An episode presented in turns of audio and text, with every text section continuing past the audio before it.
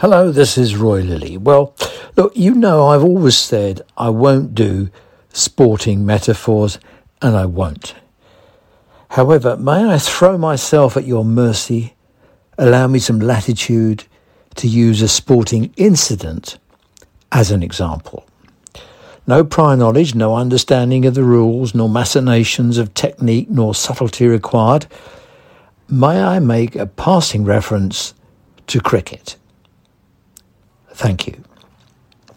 Test match cricket has to be inhaled, imbibed, marinated. There's no passing acquaintanceship with cricket. It's too complicated to explain. It has to be absorbed. It's an osmosis thing. You either like it or you don't. Cricket, the marmite of sport. It's also the ultimate team game the manifestation of living chess and requires skill, craft, and cunning. It needs the physical endurance of Atlas and the brain box of Einstein. It's also the most irritating game. Anyone who watches it is a better batter than the batter at the crease, a better bowler than the bowler running in, a safer pair of hands than the catcher in the slips, and a better judge of out or not out than the umpire.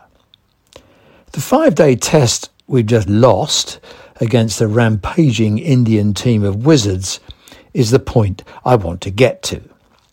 On the last day, a number of decisions had to be made about tactics and techniques. Relax, I won't bother you with the detail. Here's my point. The English captain made some wrong decisions and in consequence the game was lost. It was a painful and undignified humbling. After the game, the press started the inevitable inquisition.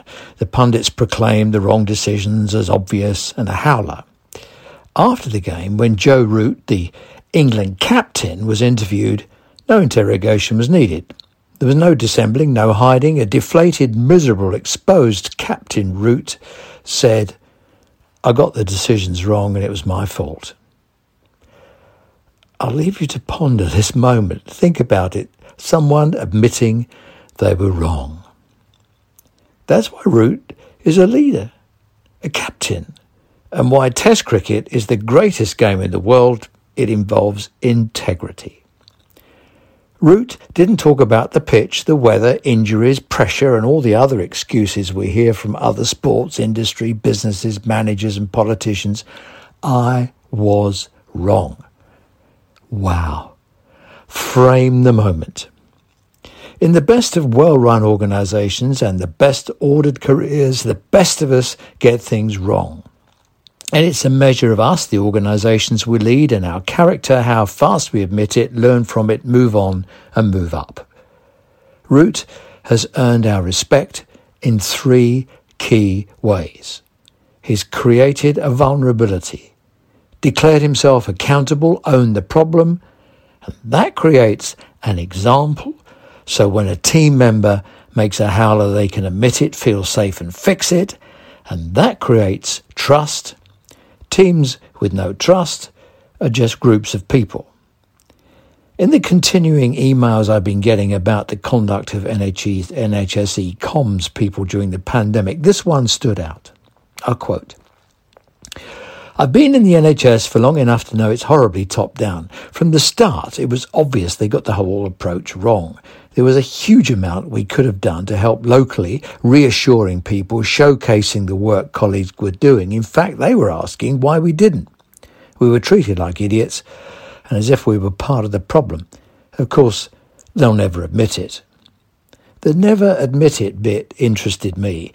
Now, there is some research that shows refusing to admit or apologize resulted in greater self esteem than not refusing to apologize.